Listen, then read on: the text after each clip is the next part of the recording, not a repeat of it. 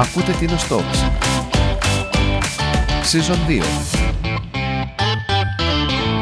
Άλλο ένα επεισόδιο. Μαζί μας είναι η Θωμαή Απεργή, η πρώτη γυναίκα για φέτος Γεια σας παιδιά, καλησπέρα. Σας ευχαριστώ πάρα πολύ. Με τιμά πολύ η πρόσκληση αυτή πραγματικά. Μαζί μας και ο Γιάννης. Ε, ναι, και εγώ εδώ είμαι. Καλησπέρα. Να ξεκινήσουμε. Αρχικά, όσοι δεν ξέρουν τη Θωμαή, η Θωμαή έχει γεννηθεί στην Τίνο. Έχει μεγαλώσει στην Τίνο, εδώ σχολείο, εδώ τα πάντα και εδώ τα πρώτα μαθήματα φωνητικής και όλο το κομμάτι με τη μουσική. Έχεις καταγωγή από κάποιο χωριό, να ξεκινήσουμε κάπως έτσι; Βεβαίως. Λοιπόν, ο ένας μου παππούς είναι από τον Τριαντάρο, απέργης, και ο άλλος μου παππούς, ο Σπανός, κρατάει από τον Μουντάδο. Και σχολείο εδώ, κανονικά, πρώτο δημοτικό; Ε, όχι. ε, νομίζω δεύτερο νηπιαγωγείο, δεύτερο δημοτικό και γυμνάσιο ένα. Όλα τα μυαλά βγαίνουν από το δεύτερο δημοτικό.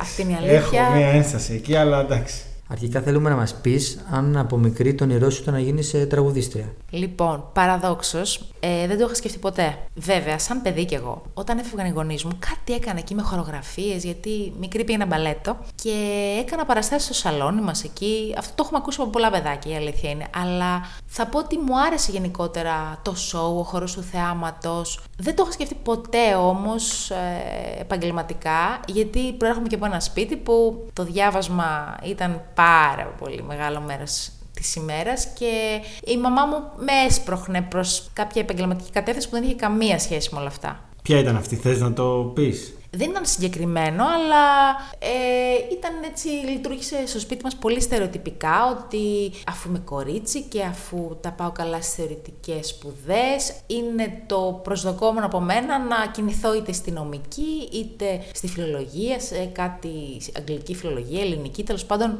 ελληνική κατέληξα. Αλλά αυτό περίμεναν κιόλας από μένα. Δεν ήταν κάτι που ονειρεύτηκα ποτέ να πω την αλήθεια, γιατί και σε μια τέτοια ηλικία δεν ξέρω πραγματικά είναι, είναι λίγα τα παιδιά που έχουν μια κλίση που ακολουθούν πιστά από μικρή ηλικία. Εγώ δεν ήμουν από αυτά τα παιδιά. Και ξεκίνησες κιθάρα. Πώς έγινε όλο αυτό, Δηλαδή, σου ήρθε μια μέρα που πάω να μάθω κιθάρα; Όχι, παιδιά, όπως ξέρετε κι εσείς, στην Τίνο οι επιλογές είναι περιορισμένες και τότε ακόμα περισσότερο. Μπορούσαμε να παίζουμε μόνο πιάνο ή κιθάρα από μουσικά όργανα και όλες μου οι φίλες, για κάποιο λόγο, όλες κάναμε κιθάρα τότε. Προσπαθούσαμε να πείσουμε η μία την άλλη, μήπως κάποια θέλει να παίξει μπάσο. Αυτό δεν έγινε ποτέ. Ε, ή αυτό κάναμε, ή μπάσκετ παίζαμε, δεν υπήρχαν πολλές επιλογές. Κάπως έτσι ξεκίνησε η κιθάρα, η οποία ακόμα και σήμερα μ, καμιά φορά μπορεί να παίξω. Αργότερα έκανα και πιάνο, αλλά πολύ βασικά πράγματα. Και είχαμε και την ευκαιρία τότε, όταν ήμουν στο Λύκειο, να έχουμε και δασκάλα φωνητικής. Που έτσι ξεκίνησα για πρώτη φορά. Κάναμε και, αν θυμάστε και εσείς στο Αμόρε που υπήρχε τότε, ε, την πρώτη μου συναυλία. Ήταν πολύ ωραίες στιγμές, πραγματικά. Κάποιον άλλο τυνιακό που παίζατε παρέα Βέβαια. Είχαμε group. Ε, είχαμε κάνει και ένα, μια πρώτη συναυλία επίσης. Δεν θυμάμαι ποια ήταν πρώτη. Αυτή στο Αμόρε ή στο, στη στενή. Λοιπόν, είχαμε κάνει εκεί, ακριβώς που είναι το Αμισέλη, μια συναυλία με τον Θοδωρή το Χίου, τον Νίκο το Λαγουρό. ναι. Και άλλα Όλη η κάσα της εποχής. Εντάξει. Ε, Πέτρος Κουσουνάδη. Ε, θυμάμαι έλεγα το Black Velvet και το Simply the Best. Ε, πω, πω τι μου θυμήσατε. Ήταν πολύ ωραία. Ήταν πολύ ωραία και ξέρεις, δεν υπήρχε καμία ντροπή. Ήταν πάρα πολύ ωραία. Ε, περνούσαμε φανταστικά στις πρόβες. Πολύ ωραία. Ποιος άλλος ήταν; Ο Τέο ήταν, θυμάμαι που κάναμε πρόβες, ήταν πάρα πολύ ωραίο και λυπάμαι που αυτή τη στιγμή βλέπω τόσο πολύ τα παιδιά να ασχολούνται με τα τηλέφωνα. Εντάξει, αυτή είναι η τάση της εποχής μας, έτσι. Και εντάξει, απευθυνόμενη σε σένα Γιάννη δεν μπορώ να πω και διαφορετικά. OK, okay, το δέχομαι, αλλά τότε υπήρχαν groups. Υπήρχαν groups και νομίζω οι νέοι ασχολούνταν πιο πολύ με τη μουσική από ό,τι σήμερα. Ισχύει αυτό, τουλάχιστον με κιθάρες. Τώρα έχει πάει λίγο πιο στο παρόν παραδοσιακό. Εμείς μαζευόμαστε στα σπίτια δηλαδή και παίζαμε επιτραπέζια και α, παίζαμε πιξλάκ, σόναρ και τέτοια. Αυτό κάναμε. Και πότε έγινε το κλικ που είπες ότι εγώ θα γίνω τραγουδίστρια; Στην πραγματικότητα, παιδιά, ποτέ δεν ήταν έτσι συνειδητό από πλευράς μου μέχρι να έρθει ο κύριος Αρσενάκος να με βρεις στην Πάτρα. Ε, σε αυτόν το χρωστάω. Έφυγα από εδώ λοιπόν 17,5 και έτυχε εκεί που πήγα να σπουδάσω στην Πάτρα να έχω κάποιους φίλους οι οποίοι ήδη είχαν μπάντα και έψαχναν και μία φωνή ε, και μου είχαν δώσει κάποια κομμάτια να ετοιμάσω σε περίπτωση που ήθελα να ασχοληθώ. Και είπα, οκ, ας το δω. Έκανα λοιπόν την οντισιόν, με πήραν και έτσι λοιπόν ξεκίνησε αυτό το ταξίδι το μουσικό που είναι πολύ εθιστικό γιατί το ξέρουν όσοι έχουν μπάντες, όσοι έχουν, πηγαίνουν σε στούντιο και βρίσκονται με τους φίλους, γιατί πρέπει να είσαι φίλος ή γίνεσαι στην πορεία. Αυτό που μου κέντρισε το ενδιαφέρον και αυτό που με έκανε να μείνω είναι το είδος. Μου δώσανε jazz κομμάτια που εγώ τόσο τότε δεν είχα καμία επαφή με, με αυτό, δεν είχε τύχει να, να ακούσω σχεδόν τίποτα από κλασική jazz. Και τότε κάτι έγινε ένα κλικ και από τα 17,5 μέχρι τα 23, ε, νομίζω δεν έχω ακούσει τίποτα άλλο πέρα από τα 1500 standards που υπάρχουν στο Real Book. Ήταν σχεδόν αιμονικό, αλλά πιο πολύ θα έλεγα ότι ήταν μια τεράστια αγάπη που αυτή καθόρισε το ότι θα ασχοληθώ επαγγελματικά. Αυτό σε συνδυασμό με τον ε, κύριο Αρσενάκο, ο οποίος μου έδωσε το διαπιστευτήριο ότι και εμείς στην Panic που στείλουμε αυτή τη στιγμή θέλουμε αυτό το διαφορετικό που κάνεις. Ήταν τότε η Panic στα ξεκινήματα. Ε; Ήταν ακριβώς όταν ξεκίνησε και αν εκείνος δεν μου έλεγε ότι ξέρεις το θέλουμε αυτό το διαφορετικό, δεν θα είχα πιστεί γιατί είχα και από πριν μια άλλη πρόταση από τον κύριο Μάνο Θεοφίλου ε, που τότε είχε τους Άδερ, τη Άγια και ηλεκτρονική ηλεκτρονική μουσική γενικά. Και αυτός θυμάμαι, είχα προπόνηση box εκείνη τη μέρα και χτύπησε το τηλέφωνό μου και λέω: Πού το βρήκε τώρα αυτός το τηλέφωνό μου; Γιατί ήδη στην Πάτρα έκανα πολλά lives, είχα μια μπάντα gypsy swing, μανούς γαλλική, ένα τρίο jazz, ένα funk ε, συγκρότημα. Όλα αυτά γινόταν παράλληλα και είχα τουλάχιστον δύο live τη βδομάδα σε μαγαζιά. Οπότε είχα γίνει σχετικά γνωστή στην Πάτρα, δεν είναι και δύσκολο. Έχουν πολύ ανεπτυγμένη μουσική κουλτούρα. Έτσι σιγά σιγά λοιπόν κάπως έφτασα και στα αυτιά του κύριου Αρσενάκου και αυτός ήταν που ήρθε και με ό,τι μου είπε. Ε, Φτάσαμε σήμερα εδώ. Ε, υπογράψαμε με την Panik και πορευόμαστε ακόμα μαζί. Υπήρξε στιγμή να πεις: Οκ, θα το σταματήσω το τραγούδι και θα συνεχίσω κάτι με αυτό που σπούδασα. Στην πραγματικότητα δεν το σκέφτηκα ποτέ, γιατί δεν ήταν ότι ήμουν και τρελά ενθουσιασμένη με το πρόγραμμα σπουδών. Περίμενα κάτι πιο παιδαγωγικού χαρακτήρα και δεν ήταν ακριβώς έτσι. Βασικά δεν ήταν καθόλου έτσι. Ήθελα πιο πολλά παιδαγωγικά μαθήματα στη φιλολογία. Γι' αυτό διάλεξα και γλωσσολογία, γιατί ήθελα και είχα πολύ ανάγκη να μάθω κάτι που με εντυπωσιάζει και είναι αρκετά προκλητικό. Αλλά τη στιγμή που σκεφτόμουν για κάτι μεταπτυχιακού χαρακτήρα, ήρθε ο κύριος Αρσενάκος, το οποίο τώρα το φαντάζομαι και μου είναι τρελό. Είναι, νομίζω δεν υπάρχει, υπάρχουν λίγοι άνθρωποι μάλλον στην Ελλάδα που δεν ξέρουν την Panic, δεν ξέρουν τον Γιώργο Αρσενάκο. Το σκέφτομαι αυτή τη στιγμή ότι ήρθε εκείνο στην Πάτρα για μένα και αισθάνομαι τρομερά τυχερή. Γιατί ξέρω πόσα παιδιά σήμερα θα ήθελαν αυτή την ευκαιρία. Μου έδωσε μια πολύ μεγάλη ευκαιρία και τα χρωστάω όλα σε αυτόν. Οπότε δεν είχα, δεν, δεν σκέφτηκα ποτέ να γυρίσω ας πούμε, στην Τίνο και να ασχοληθώ με τη φιλολογία, γιατί α, αποφάσισα ότι θέλω να ακολουθήσω αυτή την, ε, την ευκαιρία, αυτό το δρόμο με τη μουσική, αλλά με το συγκεκριμένο είδος μουσικής. Δεν είχα ποτέ μέσα μου ε, τη ματαιοδοξία ότι θέλω να γίνω διάσημη, θέλω να με ξέρουν στον δρόμο, θέλω να βγάλω πάρα πολλά χρήματα.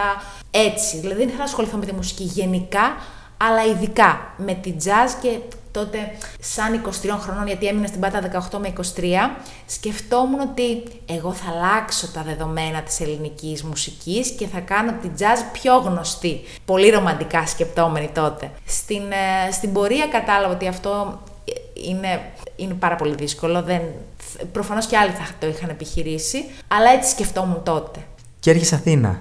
Πώς ξεκινάει λοιπόν το επόμενο βήμα σου; Ξεκίνησαν όλα με ένα κομμάτι, το What's Your Name, το οποίο θεωρώ είναι σίγουρα το κομμάτι που αγαπώ περισσότερο από όλα. Ε, 2012 λοιπόν, αμέσως μετά ήρθε η Eurovision με το One Last Kiss, ε, το Your Face Sounds Familiar, εμένα μπαμ συστάθηκα τότε στο ελληνικό κοινό και ήταν άλλες εποχές που, που οι άνθρωποι έβλεπαν αρκετά τηλεόραση, ήταν έτσι αρκετά μαζικό. Και ξεκίνησε το μουσικό ταξίδι, βρήκα εδώ άλλους συνεργάτες, ε, μπάντες, ε, ένα jazz quintetto ε, και ένα jazz trio. Ε, άρχισαν οι συνεργασίες, ε, μετά ήρθε η επόμενη Eurovision και για τα τελευταία 10 χρόνια λοιπόν που είμαι στην Panic έχω δουλέψει αρκετά με ανθρώπους που δεν το πίστευα ποτέ.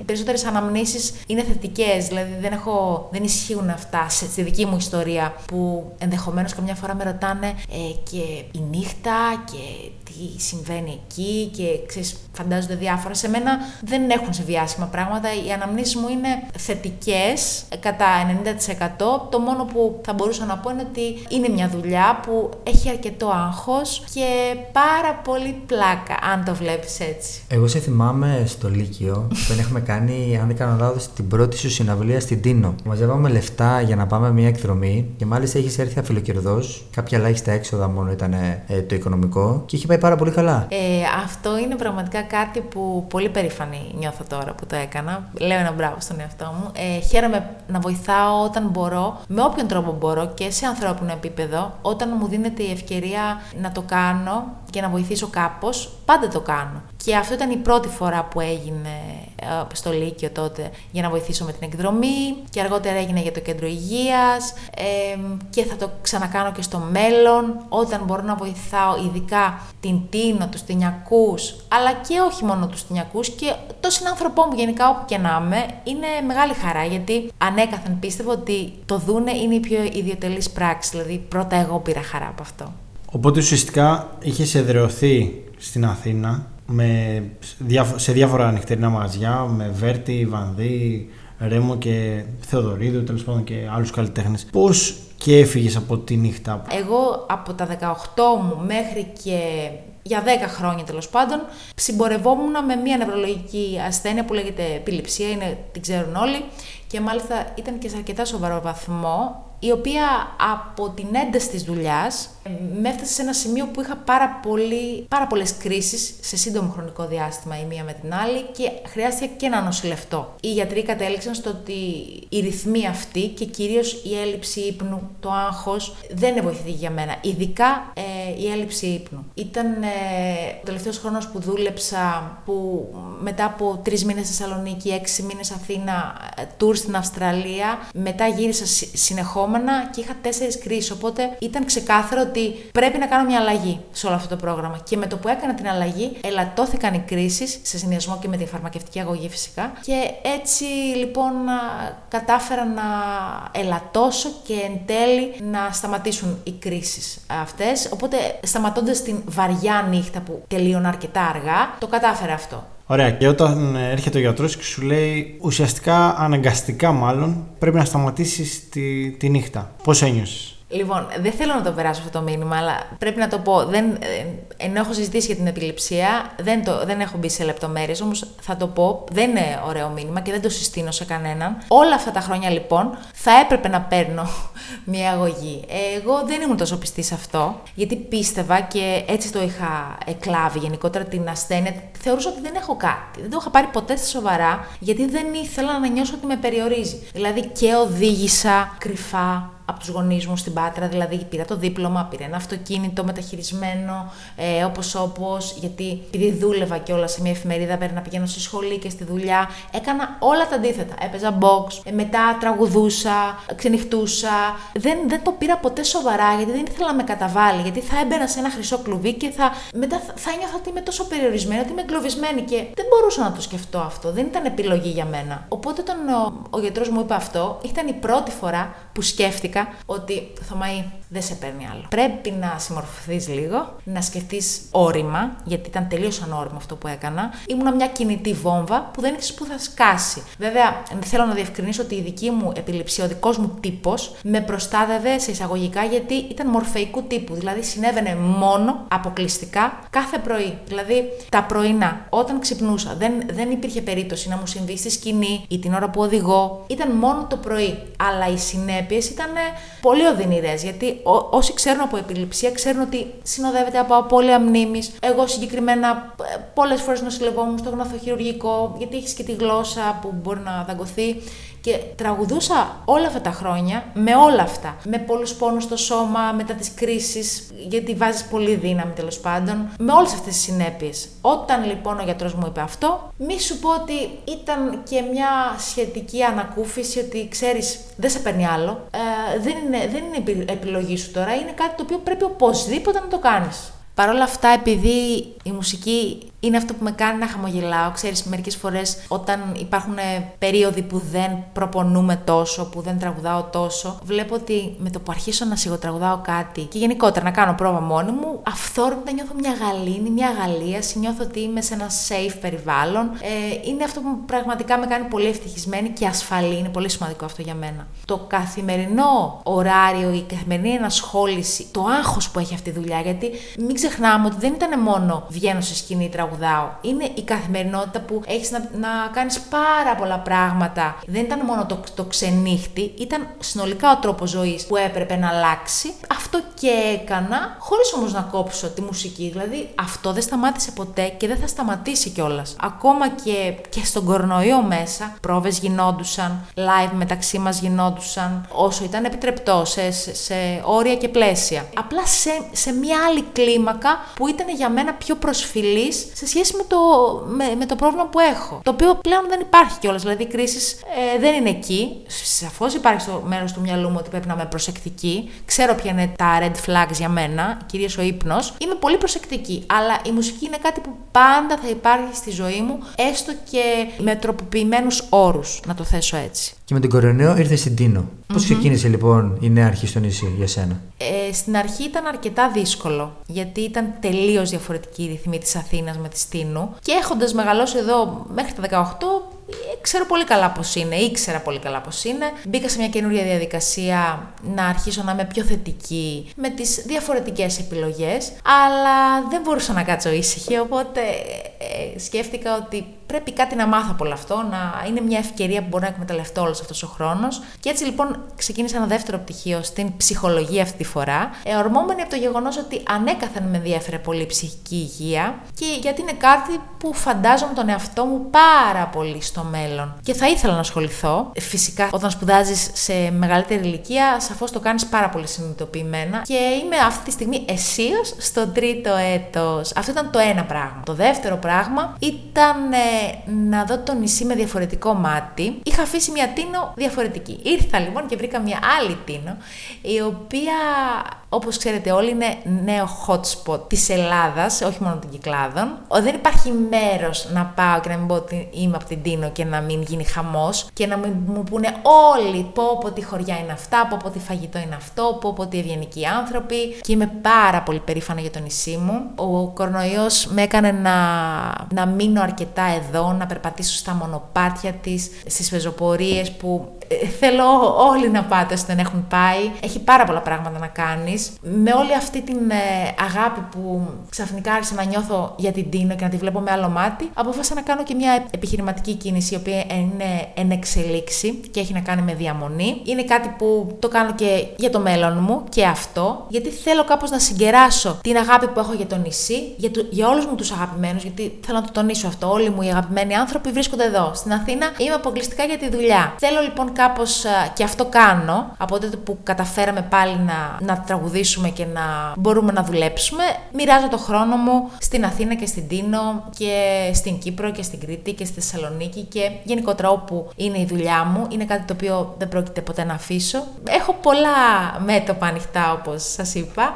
Από τη μία σπουδές, από την άλλη το project που φτιάχνω, ε, η Panic με τα καινούργια τραγούδια που ετοιμάζουμε. Τώρα υπογράψαμε και την επέκταση του συμβουλέου μας μέχρι την ανανέωση μάλλον μέχρι το 2027. Είναι, είναι πάρα πολύ χαρμόσυνο αυτό για μένα. Είναι η δεύτερη οικογένειά μου. Είμαι πολύ αισιόδοξη για το μέλλον και χαίρομαι πάρα πολύ που έχω αυτή την αγάπη για το νησί και βλέπω όλες τις κινήσεις που γίνονται στο νησί όπως η δική σας είναι αξιέπαινη. Είμαι πάρα πολύ περήφανη για σας. Χαίρομαι πάρα πολύ που τόσο νέοι άνθρωποι καλλιεργημένοι κάνουν τέτοιες κινήσεις. Χαίρομαι και εγώ που ανήκω και ε, στην, ε, στο νέο κόσμο του νησιού. Λοιπόν, παίρνοντας πάσα από το δεύτερο πτυχίο πάνω στην ψυχολογία. Επειδή όντως έχει γίνει τώρα λίγο, δεν από της μόδας, γιατί το της μόδας είναι λίγο κακό, ότι όλοι πάνε στον ψυχολόγο όλοι, ρε παιδί μου, κάποια στιγμή θα, θα πάνε να μιλήσουν κάπου για κάποια προσωπικά τους θέματα. Θεωρείς πως όλοι πρέπει κάποια στιγμή να πάμε σε ένα ψυχολόγο να,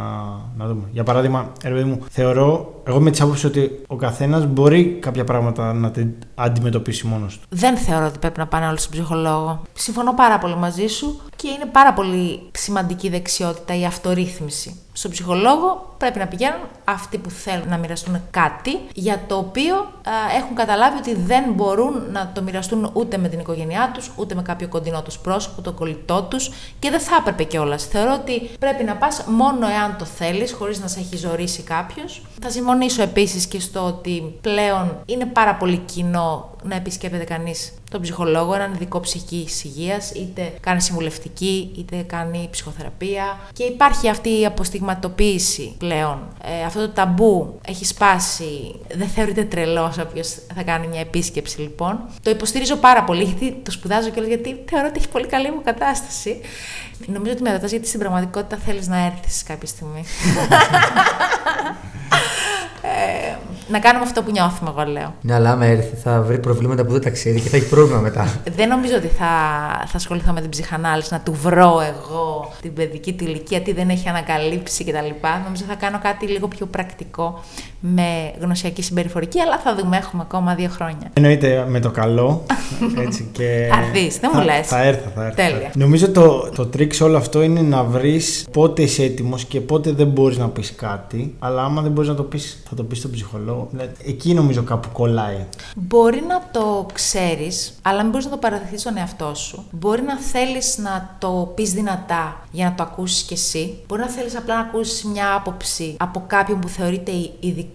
Και όταν λέω ειδικός, δεν δε, δε θα πω ότι είναι κάποιος που ο ίδιος είναι σε απόλυτη συμφωνία. Θα πω ότι είναι ένας άνθρωπος ο οποίος και αυτός έχει τα δικά του προβλήματα, αλλά έχει μάθει να χρησιμοποιεί τρόπους συγκεκριμένους, μοτίβα συγκεκριμένα και ένα συγκεκριμένο τρόπο να διαχειρίζεται αμερόληπτα αυτά που του εμπιστεύονται οι θεραπευόμενοι. Το σημαντικό είναι να αποδέχεται κάποιος το πρόβλημά του και μετέπειτα τη λύση σύμφωνα με έναν ψυχολόγο ενδεχομένως. Γιατί είναι ταμπού και ότι υπάρχει πρόβλημα πολλές φορές. Κοίτα, σημαντικό είναι να το αναγνωρίζει ο ίδιος. Άμα κάποιος άνθρωπος αναγνωρίζει ότι έχει κάποιο πρόβλημα και θεωρεί ότι δεν μπορεί να το διαχειριστεί μόνος του και χρειάζεται βοήθεια ενός ειδικού, είναι ένα πολύ σημαντικό πρώτο βήμα. Από εκεί και πέρα θεωρώ ότι θα ήταν καλό και στην Τίνο κιόλας να έχουμε επιλογές τέτοιες. Γιατί στην πραγματικότητα νομίζω ότι όλοι το αντιλαμβανόμαστε πια. Δεν έχουμε πρόβλημα μόνο όταν πονάει το κεφάλι μας, το χέρι μας, η καρδιά μας. Έχουμε πρόβλημα και όταν πονάει η ψυχή μας. Και οφείλουμε να ασχοληθούμε και με αυτό, να του δώσουμε τη θέση που του αξίζει. Και επειδή το βαρύναμε λίγο, πες μας κάτι περίεργο που σου έχει τύχει στη σκηνή. Λοιπόν, παιδιά, πραγματικά έχω μια ιστορία η οποία ήταν πάρα πολύ αστεία. Ε, τώρα που τη θυμάμαι δηλαδή, γιατί τότε δεν ήταν καθόλου αστεία. Είμαι λοιπόν ε, στο Ήτον την πρώτη χρονιά λειτουργίας του και είναι ακριβώς, είναι γύρω στη μία ακριβώς πριν βγει ο Νίκος Βέρτης και τελειώνω σχετικά το πρόγραμμά μου και αρχίζω να νιώθω ότι δεν μπορώ. Δεν μπορώ, ότι αρχίζω να ζεσταίνομαι, με, με πειράζουν τα φώτα, γυρνάω πίσω στους μουσικούς, κάνω νοήματα, ότι δεν νιώθω καλά, ότι δεν μπορώ. Περνάνε πέντε λεπτά, συνεχίζω εγώ, τραγουδάω, τραγουδάω και αρχ... μετράω τώρα το πόσο ακόμα έχω να τελειώσω, ότι δεν ένιωθα καλά. Ένιωθα ότι αρχίζω να ζαλίζομαι, ότι κάτι πίεσή μου. Ε, σε κάποια στιγμή βγαίνει ο Χρήστος Ζωτιάδε που κάναμε ένα ντουέτο Michael Jackson με Doors και έχει βγει ο Χρήστος, ε, κάνουμε αυτά που κάνουμε πάντα τραγουδάμε κτλ. Εγώ συνεχίζω να νιώθω χάλια, έχω υδρώσει και πάω, σε, πάω δίπλα στο Χρήστο και έτσι όπως ε, είμαι δίπλα του, λιποθυμώ. Ε, ε, είναι πάρα πολύ αστείο γιατί εκείνη τη μέρα είχαμε ακριβώς μπροστά στη σκηνή ένα μπάτσελορ τυνιακό. Δεν θυμάμαι τώρα ποιος ήταν, αλλά μου είπε ότι φυσικά και το είδαν όλοι, αλλά νόμιζαν, επειδή είχαμε πάρα πολύ καλό άνθρωπο χειριστή εκεί στο φως, στο φωτισμό, Άκης Ελευθεριάδης αν θυμάμαι καλά, ε, ο οποίος με το που έπεσα εγώ έσβησε τα φώτα. Αμέσως μπήκαν μέσα, με, με πήραν, με βγάλαν έξω, συνέχισε ο Χρήστος να τραγουδάει, μου ανέβασαν τα πόδια μου, δώσαν λίγο χυμό και επειδή τελείωνε αυτό το μέρος, εγώ είχα ένα, ένα μέρος μετά που χόρευα το Λιμπερτάγκο. Ένα τάγκο το οποίο συνδεόταν με, την, με το πώς μπαίνει ο Νίκος Βέρτης στη σκηνή. Και τι θα γίνει; Άμα εγώ δεν έβγαινα, τι θα γινόταν. Δεν μπορούσα να το, να το παρακάμψω αυτό το σημείο, γιατί δεν είχαμε και χρόνο να εξηγήσουμε στον Νίκο ότι ξέρεις, η Θωμά έπαθα αυτό, θα βγεις αλλιώς. Ήταν όλα τελευταία στιγμή. Οπότε συνέρχομαι, επειδή είμαι ένας άνθρωπος που νιώθω την ευθύνη, είχα ευθύνη να, να πάει η ροή όπως έπρεπε. Πήγα, άλλαξα σε πέντε λεπτά, έβαλα τα ρούχα του χορού, έκανα το τάγκο και κατέρευσα μετά στο σπιτάκι μου. Και μάλλον ο Νίκος δεν κατάλαβε τίποτα, ε. Ο Νίκος μετά μου λέει: Καλά, πας καλά, παιδί μου, γιατί το έκανες; Ε, λέω εντάξει, τι να πω. Για σένα, Νικολάκη. Για σένα. Λοιπόν, ευχαριστούμε πάρα πολύ. Εγώ σας ευχαριστώ, παιδιά. Ε, ήταν σαν να τα είδα όλα ξανά μπροστά μου. Πέρασα πάρα πολύ. Είστε πολύ καλοί κοδεσπότες. Να είστε καλά. Σε ευχαριστούμε πολύ και ευχόμαστε καλή επιτυχία σε ό,τι καινούριο κάνεις. Και εσείς το ίδιο. Οπ, ξεχάσαμε κάτι σημαντικό να πούμε. Τι; Πρέπει να δεσμευτούμε ότι ξεκινάς μια καινούρια στήλη στο Tinos News σχετικά με σχετικά με, τη- με θέματα που αφορούν την ψυχική υγεία. και θα είναι πάρα πολύ ενδιαφέρον. Εννοείται πως θα είναι ενδιαφέρον, γιατί πιστεύω ότι εγώ τουλάχιστον θα ήθελα να θίξω θέματα τα οποία αφορούν όλους, όπως είναι τα προβλήματα της καθημερινότητας, κάποια γονεϊκά ζητήματα, κάποια προβλήματα που αφορούν στι σχέσει μας. Θεωρώ ότι είναι πολύ ενδιαφέρον και νιώθω ότι έτσι θα αρχίσουμε να αναπτύσσουμε σχέσεις με τους συμπολίτες μας και να συζητάμε ενδεχομένως έτσι σε ένα πολύ φιλικό και ωραίο κλίμα, ε, σε κάποια αίθουσα, θέματα που απασχολούν όλους. Και γιατί όχι, να μοιραστούμε απόψεις σε σχέση με αυτά.